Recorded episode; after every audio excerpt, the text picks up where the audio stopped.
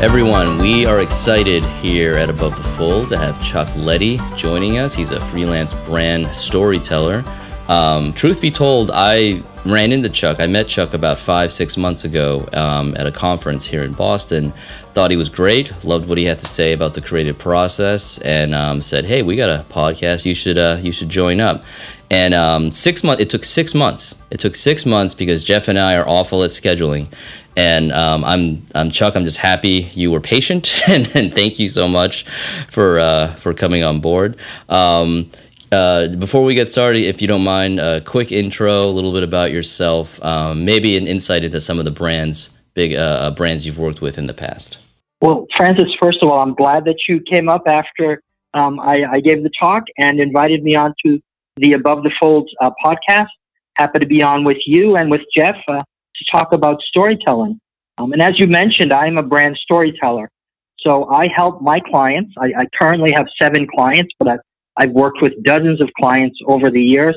Um, I help them connect with their customers um, by crafting stories um, that show the impact of their customers' products. Um, so my clients are in marketing technology. Um, so they're MarTech uh, companies. I have a couple that are in higher education. Uh, one is MIT um, here in Cambridge. Uh, one is Ohio State University. I also work with various kind of software companies. I've worked a long time for ADP, which is the HR software company. Um, I've worked for agencies, and now I work on my own. I work directly with clients. Um, so um, that's a bit about me. Um, I've been doing um, content marketing since 2012. I was a journalist before then. I wrote for the Boston Globe, the San Francisco Chronicle. I'm working as a journalist, and I still use those journalist skills as a content marketer. They're extremely useful. So that's a little bit about me. You're in uh, good company here, um, Chuck, because you're also talking to a recovering journalist in myself. And um, Jeff is from San Francisco, so he's familiar with the Chronicle. Um, questions whether or not he reads it, I don't know. Wait, but, what's a uh, what's a recovering see. what's a recovering journalist? I don't get what does that mean? Basically, it's just someone who was in journalism and is you know try it has left it and you know still misses it every once in a while. That's basically what that means. But you, I mean, you I got to say the tool the toolbox of a journalist is so useful in marketing and content. Just to, to put that in, into your brain, Francis. I I agree. Um, and, and in many ways, um, understanding how a story is crafted and the types of different angles that you learn in journalism um, absolutely emerge into uh, in, content marketing and is extremely helpful. Um, one of the um, as you were listing through you know all the industries and different clients one thing came to my mind um, has there ever been is there an industry that you've written on that ever since you said never again i'm not i'm not going back in there because it's just not it's just not for me please tell me legal it's got to be legal you know what guys i have to admit i'm a recovering lawyer i graduated from boston college law school in 1991 i practiced bankruptcy law for two or three years and I wouldn't go back to that. Content for legal. I haven't done that yet, and I won't. So there's one. Oh, all the stories we have about uh, uh, content for legal. It's uh, oh boy, fair enough. Um, so Chuck, explain you uh, on your website and even in in your intro, um, you position yourself as a brand storyteller. Um, why why is why is that important? Why is that phrase? Why is that term important? How does that set you apart from honestly freelance writer? You know, professional freelance writer, which is a term that's overused. But so why why use that? I mean, it's a great question. I mean, you need to be the one that clients are looking for, and you need to position yourself at a higher kind of end of the market. Um, and the way to do that is not to say that I produce content that I'm a content developer or content creator. Those are kind of generic labels that we use now. Um, so I see content as kind of information put into some kind of context, but I look at content the, the way that I craft it. I'm putting it into context of stories. So I'm I'm kind of looking at a challenge, and then looking at the ways that you know my reader I can help my reader overcome those challenges. And there's a story arc to it. I think of it through a story arc of like challenge and then ways to overcome that challenge, kind of having some conflict around the pain points, um, you know, in a B2B piece of content. And then how do we overcome those pain points? Um, using my clients as a guide, as a kind of Obi-Wan Kenobi or a mentor to help, to help prospects, you know, do a better job and, and, and get promoted and, and to help, you know, the target audiences um, find what they're looking for, which is to reduce that pain and to do to do better work and to get promoted and to be happy. I actually use the phrase "be happy" in my in my website. This is the goal that I'm trying to achieve: to have readers be happy and to have them working better. Does that help? Um, I mean, does that kind of uh, shock, I guess, clients or prospects when when you're talking about you know reader happiness? I have to imagine that might be something that doesn't occur to them. what occurs to them is their products and the features of their product.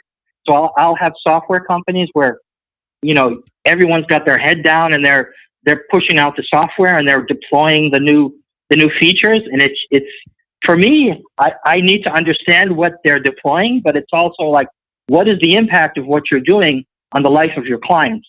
So I'm the one that kind of scares them by asking like, what is the impact of what you're doing on your prospects and your clients? And I come at it from that outside perspective.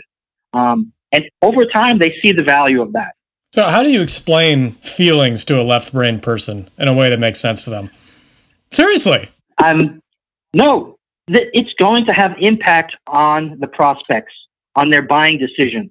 So, if you engage their emotions, that will change their behavior towards like metrics, towards KPIs, KPIs. So, so we're uh, getting the revenue through the door that you want, but I'm doing it in a way that I'm connecting to the emotions of our prospects. And by the same time, I'm telling, I'm telling about the features, I'm telling about the new software, but like it's also from an, an emotional perspective. We blend those. So basically, you're converting emotions into ones and zeros and dollar signs so that it can be decoded by us left brain people. Makes sense. You know, that's a great answer, Jeff. I'm going to borrow that. you got it. I mean, because you need to do both. Like it's really powerful when you blend like rational metrics and numbers with like an appeal to the human heart. When you pull both of those together, like you get a lot of weight behind the content.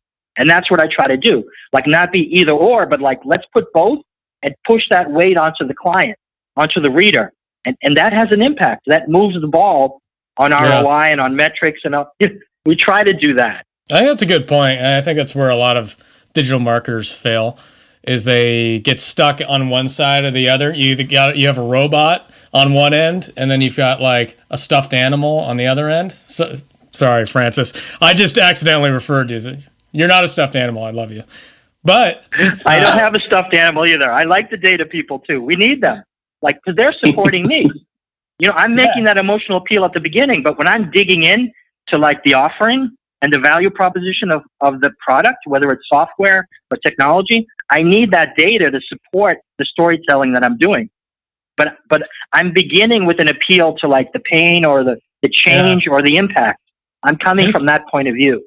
It's always an uphill battle too, because when you're working with the the C level execs, on a, I'm predominantly I gotta say, I mean, I'm pulling a statistic out of my ass, but it's going to be at least ninety percent left brain right? And unless you can make a, a, strong case for a return on investment, money, breaking it down to ones and zeros, you're almost like talking to a wall. You know, like you're speaking a different language. Jeff, you're exactly right. So, two of my clients are in marketing technology right now. So, I'm constantly writing about marketing attribution. So, I'm constantly yeah. writing about how do marketers talk the language of the business, even if that is a technology business. So, how do they speak and convince the C suite that the activities that the marketing team is doing is leading, you know, all through, all the way through the pipeline to ROI at the end, and using yeah. the technology. So I, I actually have a pretty good understanding of that technology, how it works, but that's not the special thing that I bring to it. The spe- what I bring to it is the storytelling mentality, yeah. and that's the yeah, extra that I'm right. giving. But but you have to speak that language in order to even get your get your case made and get your work done. I mean, if you're not, you're making a mistake as far as I'm concerned. Yeah. You blend so, it too. You blend it. Francis, you need to dig into Google Analytics. That's what we're getting out of this. I don't like how this how this flipped on me, man. but no, um, you uh, no, it's it's a valid point, and I was I was gonna say it must be it's I know it's a struggle when the creative person is so full on the idea where this is this is how it's going to feel and this is what it's going to look like and then they're up against the question how where does the ROI how does this matter in terms of the in terms of the chart that I'm looking at? Or how does this matter because of sales? And um, if they don't have that answer yeah. That du- duality or that dualism is false as Jeff said. You can't be the what did you say the teddy bear or the other one? You can't be one or the other. Robot. you gotta, you gotta have a ro- robot or a teddy bear? Robot or teddy bear right. You know there's great books out there. I recommend a book called The Fuzzy and the Techie I don't know if you guys have read that by Pretty Scott, close to furry. Uh, I forget. Chuck. It's a really good book, um, and it's about this blending of technology and the kind of humanitarian or a storytelling focus. And the best businesses are doing storytelling and also bringing technology to the table. Uh, it's you can't do one or the other. So uh, that's how I see the future, and that's the opportunity for me as a storyteller because I step up as a storyteller, but I'm going to bring the other stuff with me in my in my toolkit or in my backpack, whatever it is. Yeah, I have to agree with that too. And I, th- I think part of the problem is that it's not very clear at first when you come to the table and say that quality this or quality that is going to result in some sort of return down the road. It really does mean down the road. Like it is down down the road and it's not certain, you know? Uh, so it, it's kind of it's kind of hard to palate, especially in, a, in an industry that's still kind of emerging, like content marketing, where some of the old school folks don't really get it and they really haven't seen those types of results. So it almost feels like uh, it almost feels like snake oil to them. You know, it's like, well, what is this? I don't trust it. It's an unknown quantity. And then, especially if you get into some of those classic industries that are well behind, like legal, we just tore them up earlier. Might as well just keep digging into them. Legal, um, real estate, that's a usual suspect too. They're usually way behind, and they get stuck stuck in there. Oh, we can't change our messaging. We can't, you know, just really really rigid. Um, they yeah, some of these industries just get really really stuck, and the ones that do well are typically the ones that.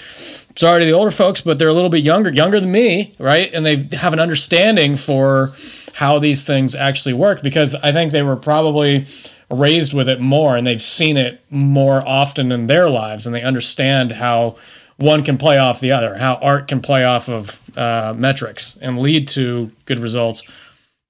Absolutely. And I try to talk in a language where trust is what we need to optimize customer trust. And that's a long term proposition. You don't get that in one blog post. It's like customers see value in a blog post, they come back again, they come back a third time. Yeah. And over time, you're building trust. And that's the intensity or the depth of the relationship rather than you got, you know, so many clicks in one. Like you're looking at a long term uh, focus where trust is there. And that's where you can unlock the ROI over time, the lifetime value of that customer. Back to the original topic, it's telling a story, really. It's it's a, a continuity of a story too, from the first blog post that they reach to the ebook to the video that they watch, it's all telling the same story and it's adding layers of trust to the brand to a point where they're like, okay, I want to buy into this story. You know, and they're really buying into a story more than a product or a service. They're, they're becoming part of something that they're. The hero of that story is the customer if it's good content. It's not the product, it's not the feature, it's not the 3.1 version of whatever. It's not that. That's actually interesting because I've I've I've seen um, blog posts or case studies where it's actually the service or the product that's kind of getting highlighted as this is the thing you know that's going to change. It's it's interesting to hear that it actually shouldn't be. It should be the customer. And it's it's the thing that helps them become the hero. Yeah. You can't talk i don't, i never try to talk about myself except on this podcast but i don't talk about the product or my client. I don't want to be talking about that in a in a in a blog post or a white paper it's what's the impact? Again, what's the change? Stories are about change and impact, and the customer is that hero. We can be a guide, we can help, but that's that's our role. Yeah, I've been harping on this for a long time. It's I think where most companies go wrong, and a lot of times it's B two B companies. They just get stuck in their own way, and they just want to talk about themselves, and they just get terrified to to talk about something that that feels out of their out of their comfort zone, which is themselves. Like nobody wants to read your your press release. Nobody cares. Like and, and no, and no, and nobody wants. Nobody's going to read that strap line that you put at the bottom of an article. That's you facing. That's not customer facing. Nobody cares. And this, and this is why I have a career. What you just said, Jeff, is, is the basis of my career. so in a way, I'm happy about that. I can't complain. Yeah. Chuck, with all the advances and, and, and different angles and different strategies that we have in digital marketing and even non digital, like just the ways companies have advertised in the past, what do you think? Why do you think it's always stories? You know, from time and time again, it's the stories that engage humans that is always a thing that we're drawn to, it, regardless of the medium. You know, be it book or magazine or YouTube video. Now, you you hit you hit on the right word, which is human. So we're talking about the appeal of emotion, of values, of, of lessons for us to learn, of, of maybe inspiration, um, of something that can guide us in, in, the way we move forward in the future, of giving comfort. Um, so stories are the things that kind of we desire to give us a sense of where we belong, to give us a sense of meaning. And so, like the product specifications, the, the brochures, you know, these things don't give us a sense of meaning, except that you want to sell me your software. But that's not doing anything for me. Stories are like connecting the emotion, the values, the change, and the impact to the product. And that's why people remember stories more than like the 25 features that you talked about in your, you know, your brochure. Nobody remembers those. But they'll remember the story that was wrapped around it. The story, exactly. The story is a framework or a, a kind of scaffolding where people will actually remember what's inside that scaffolding, whether it's data or anything that's like information, will be remembered through the scaffolding of the story because of the emotion. So that's the magic of it right there. Can, can you give me an example of a brand that you worked with where they had uh, what seemed like a really like a really rigid, uptight type of uh, like brand story or um, or just like or, or uh, just guidelines just like a, a story guidelines or even non-existent where you where you turn it around and gave it some sort of life what that look like? I worked for an erp company um, and the, it's, pretty, it's actually pretty dry. Global, it's a good start. It's a german company. The headquarters was in germany but i worked for the united states um, they, they put usa on the on the name so it's like it was in virginia and it's the us base of this german erp company. And they were translating the content from Germany into English and putting that on the on the website, and it was horrifying. To this was not good content. I'm not going to mention names, but it just wasn't working.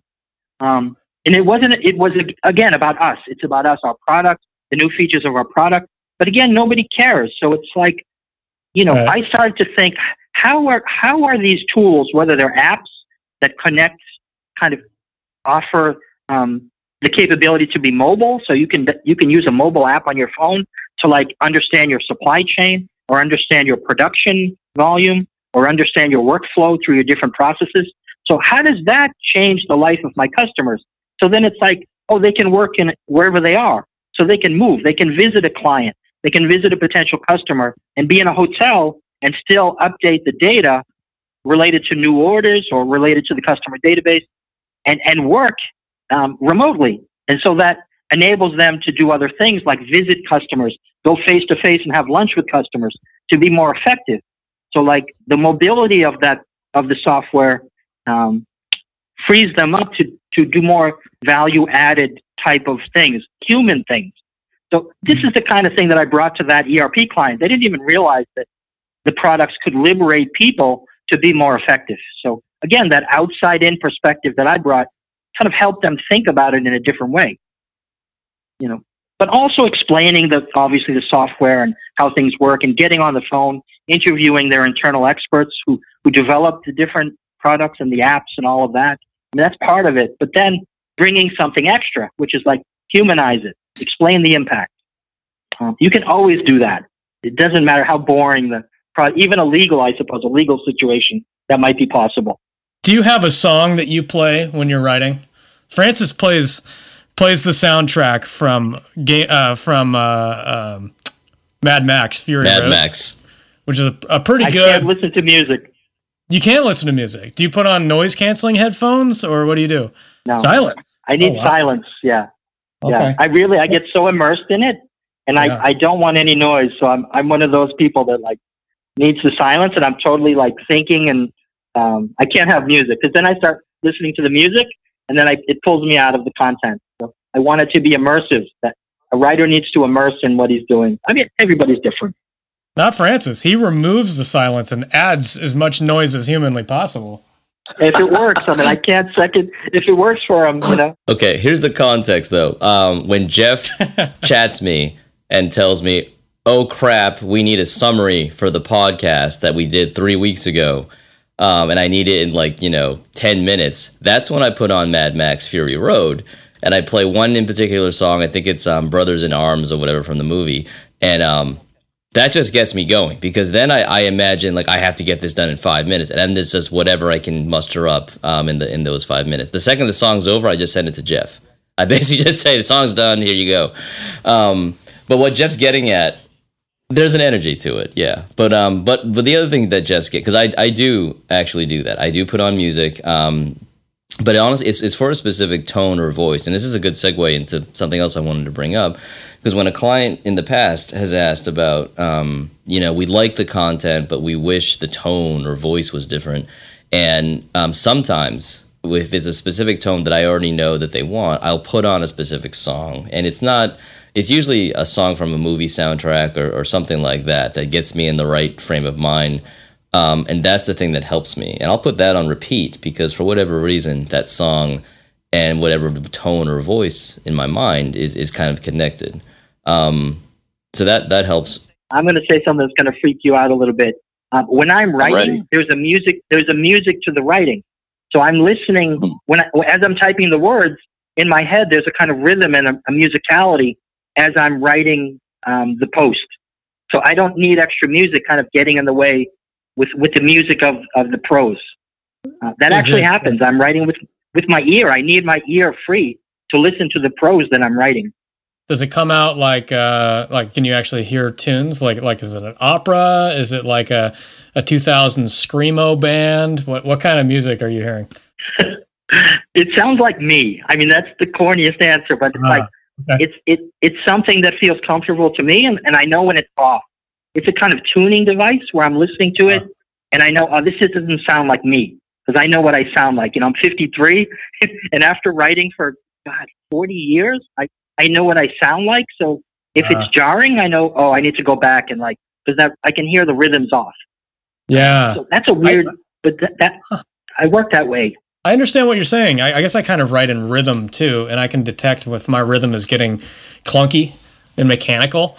And it, it's almost you can you almost can start to tell as you're writing. It's almost like there's no there's no flow to it. It's just chunky and fragmented and not really uh, just flow, free flowing. Yeah, I, I kind of get what you meant. And usually at the beginning, because you're finding your way in, but you know, you get through the clunk, and when the clunk is done, then you're you, are you are finding that rhythm. Maybe five minutes after, or ten minutes after, and then okay, I'm in it, and then you go for a couple hours or three hours, and you're hitting the rhythm. When you get stuck in that that rut where you're kind of clunky, just power your way through it, or do you just pick it up another time? Oh, you do. Is that a is that a writer's technique where you just power through it and make it happen, and then you just kind of? I, I set the expectation because I know I'm going to revisit it tomorrow, so I'll try to power through it and get the best I can do in that time frame, two or three hours, and then I'm going to sleep on it. So no matter what, I know I'll come back at it the next morning, and like if it's 85% there, the next morning I'm going to bring the other 15% to get it to where I want to go. So there's a confidence in my own workflow, in my own processes. And I just believe in those and I sit back and, okay, I believe in my process. It's, you know, 40 years of writing, you get a process. You just do the process. And I think that idea of like editing yourself is always something that's that's missed with a lot of writers. Like a writer will try to do everything at, at, at the first draft and not realize that you know some of the magic most of the magic actually happens later on that last 10% when you're going over stuff and and you realize oh this song exactly. This song is off key. It doesn't sound like what it's supposed to sound like at all. Um, that's where it actually happens when you kind of redo everything or or move through it. And my clients know, like I'll share the Google Doc with my clients, and no matter how many stakeholders are in, like they see that I'm tweaking it. Like I'm going back, I'm tinkering. Like you know, after I deliver it, I go back three more times, four more times, and I'm tinkering. Like it's in my head. I want to go back and like let me read that again. And did I do I have the rhythm that I want? So I'm constantly tinkering until the client is like ready to publish it. And even then, even after they publish it, I'll be like, can we change a couple, one one thing? So I'm that kind of writer. Who was it that said write while write while drunk and edit while sober? Who was that? Is that um, what's his name? Bukowski, Charles Bukowski. Uh, that sounds about right. Hold yeah. on, hold on. I'm gonna Google that. Uh, it could have been Jeff. That, that. Write drunk, edit sober. Said Ernest Hemingway. Yeah. Well, you know what? It's oh, actually kind of interesting. Some some of my better writing is usually done in the evenings, and it's usually after a beer or two. My writing on caffeine is completely different, and it's frankly it's shit. My writing sucks when I'm on caffeine. But yeah, but if I sit in a bar and I have myself a nice, you know, a nice fancy uh, beer, it, it, it, gets a little bit better. The edit, it, it, looks, I mean, the flow is good. It needs to be edited because it's, it's absolutely crap and there's misspellings everywhere. But like the feeling and the emotion is, is, is much more there if I have a, if I have a drink first. The yeah. feeling and the emotion are, are 90% of it because, you know, it's easy to get that rhythm, but the emotion, the color, that little extra flash, yeah, you, you maybe, you, you know, that's, that's special. That's why you're a storyteller and not like a content provider or whatever generic term you want. That little extra is necessary. Yeah, that's all gone if I'm on caffeine. Uh, if I'm on caffeine, you can read it and you're just like, oh, you're just angry.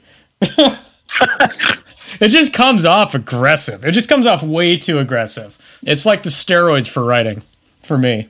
Right. I don't so, know what I'm talking about. So you're on you're on caffeine all day then because those are the types of emails and chats I hey. get from you. no, you just I, okay, so you might notice that we need some serenity here. I'm not a novel writer. When when it comes to when it comes to emails, one line, two lines, and you've lost me. Just Francis likes to write me these diatribes, assuming that I'm going to read them. Right. Oh boy. And then I'll send him an hour long video, assuming that he's going to watch that. So touche. Yeah, yeah. We just we torture each other that way.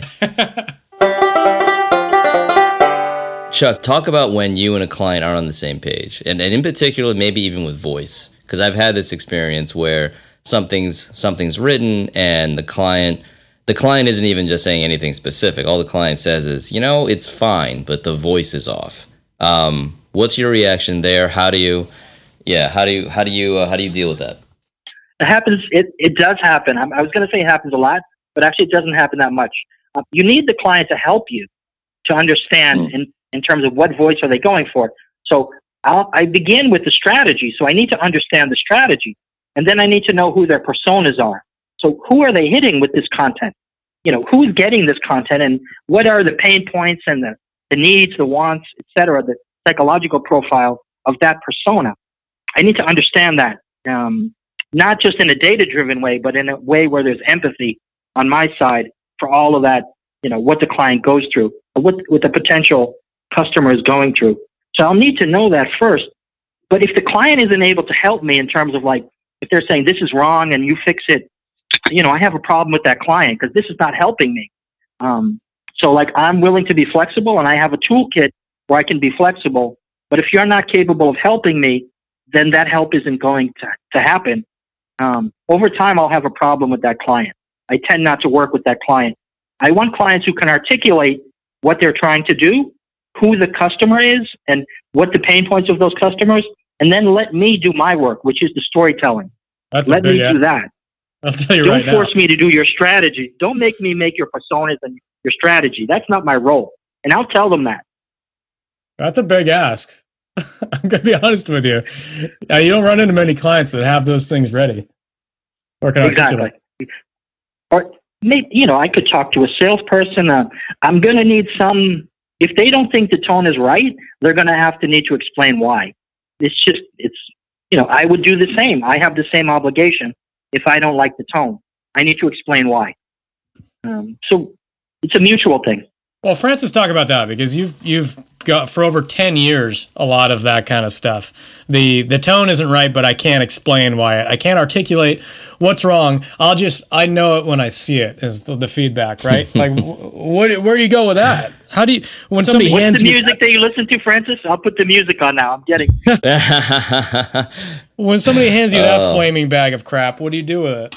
Well, I, you know, that's when I, when, that's when I typically, yeah, I count to 10. I text you, Jeff. I, there's all sorts of uh, profanity that happens. I, I will say that I think, um, um, I mean, Chuck, I think that the difference is that in one situation, if it gets really bad, you can walk away. You know, you basically say, I'm a brand storyteller, I'm out, screw you guys. Um, whereas in my situation here, I'll I'll be up against a client who has all those same concerns and I'm in that room with them and I can't leave. I'm not in the position to be like, we're out and I'm gonna fire you as a client and and, and so on. So in those situations, I've had to uh, because we're in that same room, I have to kind of start asking questions and maybe even drop all the marketing jargon and just start talking to this person about like who what matters. And one of my favorite questions is, you know, what is what is this what is the reader supposed to feel at the end of this? You know, you're talking about this white paper or this ebook, you know, but at the end of this thing, how are they supposed to feel? What are they what do you want them to do? You know, are they supposed to say hi to you later? Are they going to click a button or whatever? And it gets into this conversation of like that that opens them up basically. It opens them up and they say, "Oh, you know what? I want them to buy this or I want them to understand this." And then suddenly you you start realizing or maybe they even start realizing, "Oh, this is what the kid meant about strategy or or whatever." Exactly. Exactly. We want to be a, a resource. We want to be an advisor. We want to be like a credible source for information whatever it is. Like, tell me. I need to know. Yeah. Yeah. Um, but Jeff, you're right. Uh, we've said that. I know a lot of our uh, directors have said that same exact phrase, and I think it works. You know, what is it? Forty percent of the time, it works hundred percent of the time. Um, but it doesn't. Uh, it's not always not always the way in. Um, with the um, going back to the um, just in terms of other mediums, you know, other stories and other ways of when you're when you're crafting something, um, and given all the different ways that we can tell stories now, you know, uh, social, video, and everything, do you have that in your mind too? When when you're when you're crafting something, how it can be transitioned or how it can evolve into something else in another piece of content? It's so important, and it's such a great question because I think we can't be one dimensional as storytellers. So there's a, there's a burden to go out and find out other mediums of storytelling. So I'll talk to graphic designers. I'll talk to filmmakers. Um, I'll, I'll, study, you know, I take acting classes. I do live storytelling at the Moth. Um, I write, you know, I do essays. So I, we all have to explore the different mediums and how they can work together. Um, I mean, sometimes I'll write a story for a client and then I'll go on the shoot of the video. So they'll, they'll embed a video, um, you know, five minute video or three minute video, and I'll go on the shoot with the videographer and I'll ask the question. So, like when I'm writing the story, I'm thinking about what the videographer needs or what parts of the, my story could work well for the video. For the video, so I do think about more like videos and photographs. I don't think so much about maybe animation or, or you know, I haven't gotten around to that kind of stuff. But I'm trying to broaden what storytelling is. I don't want to be just like a word person, um, because for the reader, it's better if you have you know, some people don't like to read. Some people want a video. Some people like pictures. Some people love stories. You have to hit all these people. You, um, when we were talking back and forth, setting, you know, in the six months that we were trying to set this up, um, you had heard some of our some of our podcasts, um, you know, um, of, of Above the Fold. What story, what poten- what possible story do you think Jeff and I are, are, are saying in this with this podcast? What how does this story fit? How does this podcast oh, fit into no. any type of story that that you can see? that it should be fun and that there should be um, personality behind what what people hear and what people are doing. That it should be real, a real interaction, not like check the box. Here's what the brand represents. We're going to be exactly what the brand represents in a way that's so boring that you want you won't want to engage with the brand. Like let's not do that. Let's have personality. Let's take a little bit of a risk around like we're real people. So many brands were afraid of that. And I think it's fine. I'm the brand storyteller that says the personality and the color, all of that is good. You know, you find your audience that way. You find a tribe, as Seth Godin likes to say. That's your tribe. That was really nice. You didn't have to be that. Thank you. You didn't have to be that nice. That was very. That was that was that was too nice. Thank you. It's my take. So you're welcome. Of course, Jeff. um, And actually, what you, what you mentioned there, talking about tribe, that kind of brings up another thing. On your on your site, you you have a great story about how you talked about a community, the importance of kind of having a community around you. And um, I wanted, I mean, that was that was, I mean, I know that blog was a little old. It was about, I think, uh, last year two years ago, something like that. But talk a little bit more about that. I mean, why, what, what type of community are you talking about? Why is that so important? So I mean, I'm a storyteller who studies a lot of psychology, and I, I studied psychology in college, and I, I continue to learn about psychology, especially in the way that it interacts with storytelling. And storytelling is a way to build community. It's a way to draw people in because people want story as a way to build community. Um, brands want to build community with stories. So um, I love the psychology of that. Um, so I'm someone that struggles with social anxiety, if you can believe it. Um, I, I've I struggled my whole life.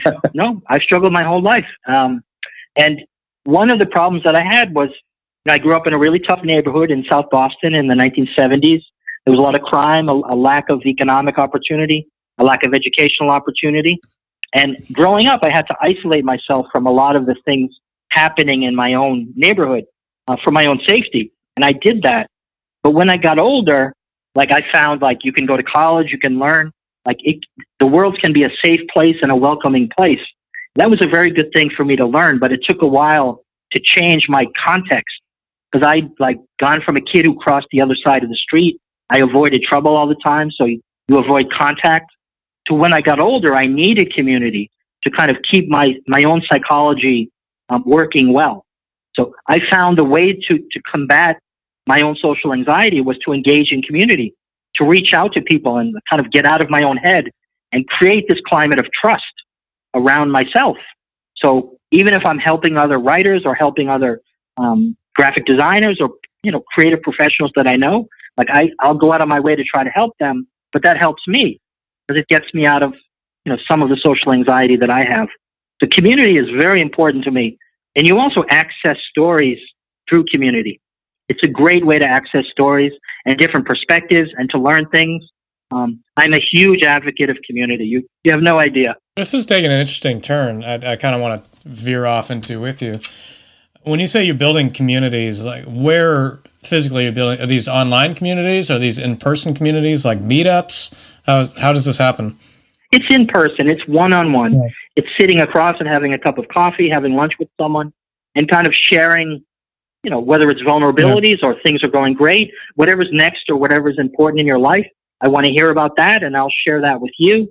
And when there's opportunities where we can help each mm-hmm. other, let's take advantage of that. If I can help you, I mean, pretty much all my clients come from referrals from other people that I know. So it's a great way to get client work. Mm-hmm. Um, and, you know, obviously I have to help people in my network too, but it's not like we're exchanging, you know, chits. It's not like I did three things for you. Now you need to do three things. Like it comes from a place where like you're going to get back what you put in over time. Yeah. So there's a kind of faith in community that I have, um, and also helps with my anxiety. So that's the main reason I do it. And where do you start with your networking? Uh, I mean, you've uh, you, obviously you've got it. Yeah. You know, I, I met Francis at an event where I spoke um, I'm very involved in the Boston Content Group.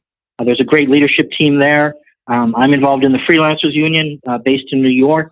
Um, so there's communities everywhere, uh, whether it's online, whether it's face to face.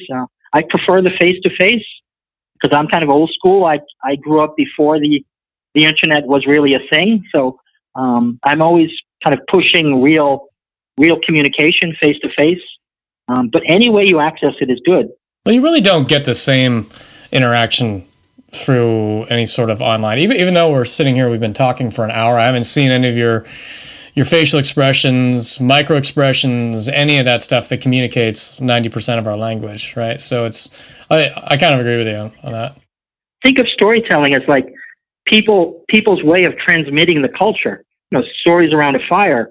You know, mm. like stories are so primal in that way, and the way that people relate to each other. So even in our personal lives, stories are important. And I think of stories as a community building exercise too, even for my clients. And they never think of it that way, but I'm really, you know, completely tied into story on, on multiple levels, as you guys can probably see. Um, so it's helped. It's helped with my own life. It's helped in my career. It helps me find business. It helps me like help other people. I mean, it's so important. Uh, this community. Yeah. Have you ever done uh, Toastmasters or anything like that, where you do uh, audio audio storytelling? What would that be called? no, I mean I, I, do I do the live storytelling through the Moth, and I do local storytelling events here in Boston a couple times yeah. a month. You know, get up on stage and you tell a personal story for five minutes. Um, I do kind of improv acting, if you can believe it. I do that. I do a lot of things just for fun and to try to learn. Um, so I'm always like curious and like wanting to ex- explore my own curiosity. Um, and that helps me a lot. That's like the best thing that I do is to be curious yeah. and follow my curiosity. Yeah, I can relate to that too. I was going to ask, how does um, improv acting help inspire B2B content writing? A lot, a lot, because it's supportive. The idea of improv acting is you're going to listen to what your partner says, your scene partner, and you're going to take it in and say yes, and then develop what they said. So it comes from a position of like sharing and, and, and giving value to them and then building that value together. Um, that's what improv is. It's kind of being positive and building on what's there in, in your scene mate, so in the other person. So whatever the other person has to offer, you build upon that, that foundation. Um, and that's what you know, B2B marketing is about, like finding what that client, who they are, what they need, like listening to them, and then building on top of that and being a partner with them. So I, I think it works pretty well. Um, and it's just fun to do. It's just a fun exercise. Jeff, I think you should give up uh, archery and pick up improv acting. well, I think we're just we're talking about uh, meditative meditative types of things in a way. Building community community can get you out of your own head. I think anything that gets you out of your own head is a meditative type of activity. So I, ultimately, yeah. it seems like that's what we're coming around to. Exactly, exactly. You can be too much in your own head. Even even brands are too much in their own head, thinking about you know what they can offer. Look at them. Look at the other. Look at the customer. Look at the world, and try to fit yourself into that. It's a better place to come from than like here's our new features. Here's what we're developing, and our engineers are building cool technology that nobody really wants, but we haven't figured out if it fits with the market yet. But we're like just making it because it's cool. Like that's a yeah. mistake. Don't do that. Yeah, nobody really connects with that type of storyline. I agree. Right. Exactly. It's, it's egocentric. I always um in the past we've had a couple larger brands with us at Brafton and it's always up against the same thing because everything you said, Chuck, is right. You know, they should be listening to the customer. They should be able to kind of you know be a little bit more more nimble. Um, I do think that there's a there are brands that then suddenly become too big where they're not able to do that. Like they're they're almost with up within their own sto- historical story, and they can't find a way out of that anymore because that's now who they've been built up to be and maybe at that point the marketplace has is just not into that story anymore. Or maybe the story's so old or story so you know it's been repeated time and time again. Um, do you think there's a way? Yeah yeah i was going to say do you think there's a way i mean just you know just speculating for a big brand to suddenly break ties with an old story and start to build up a new one? They do absolutely. That. and the way is the way is to find to really to figure out what customers think of them right now and to kind of understand like you know to do these these kind of field testing around you know what is it that customers think of us? What are the associations that customers have with us right now? And collect those associations and put them on a piece of paper and like are these the associations we want? Because that's all a brand is is those associations in the brains of people. And if we don't like them then we have to tell a different story because like the story we're telling is we're old and we don't care and we're not changing. and over time, customers walk away from that. So is that the story you want to tell? We let our customers walk away. We don't care. We're not changing. It's a bad story. Yeah, that's that's uh, an arrogance. That'll that's a but trap. that that story will yeah. be told from the from the customer to the brand. So the brand has an opportunity to tell a different story to the customer if they choose to tell that story. Otherwise, the customer will tell it to the brand. It's up to the you know. We'll see what happens before we go, one couple, uh, one last thing for me. what has inspired you recently? You know, uh, what, book, what movie, what TV show, what what has happened in uh, that that has kind of just hit you and be like, wow, I, I that that just hit me. You know, that was amazing. Blah blah blah. What what, what was that thing? So many things. I mean, I'm constantly on the lookout for creative people who are kind of going their own way and doing their own thing. Um, so I'll look at stand up comedy. I'll, I'll look at TV shows and like people who are like, you know, there's always this tension between the commercial and the creative, you know, not just in marketing, but in any endeavor of human life. It's like the money people are looking at something and the creative people are looking to do something different. So the creative people who stand up and find a way to make things work, like you look at somebody um, like you know Bradley Cooper with that movie A Star Is Born. With it, the the ending was so unhappy, and I thought at the end of that movie, like, how much influence does Bradley oh, Cooper have that he, he can get away with that ending? And it was the appropriate ending, and obviously it was a remake, but like that was a tough sell in Hollywood, where like it has to be a happy ending, where they get married, mm. but then he's being yeah. true to the creative material. Like, those are the people that I that I honor and that I like to celebrate because that's what I want to do as a creative person to kind of square that circle where like it's commercial and it works and you're delivering the KPIs and the and the the, the revenue, but you're also doing something creative. So how do we do both? Um, I'm looking for those things.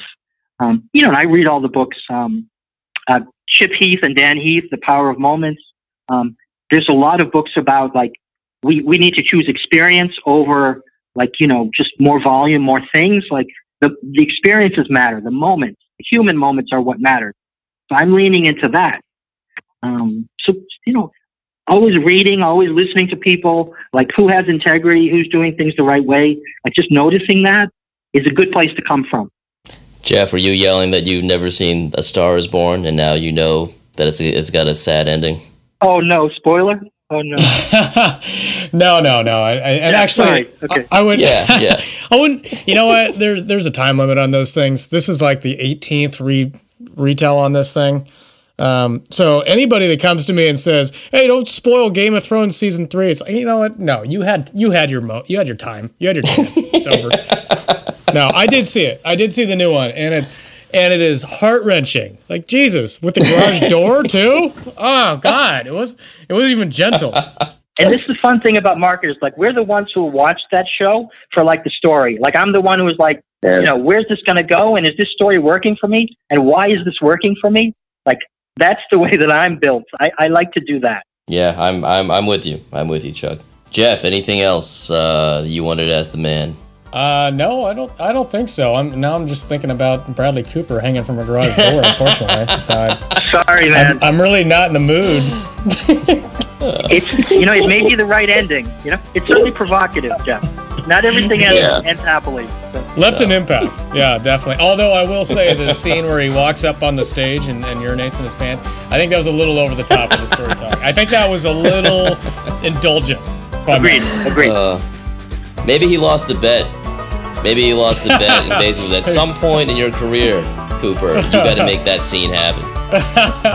still get his next movie made. You know, they'll still make his next movie. Yeah.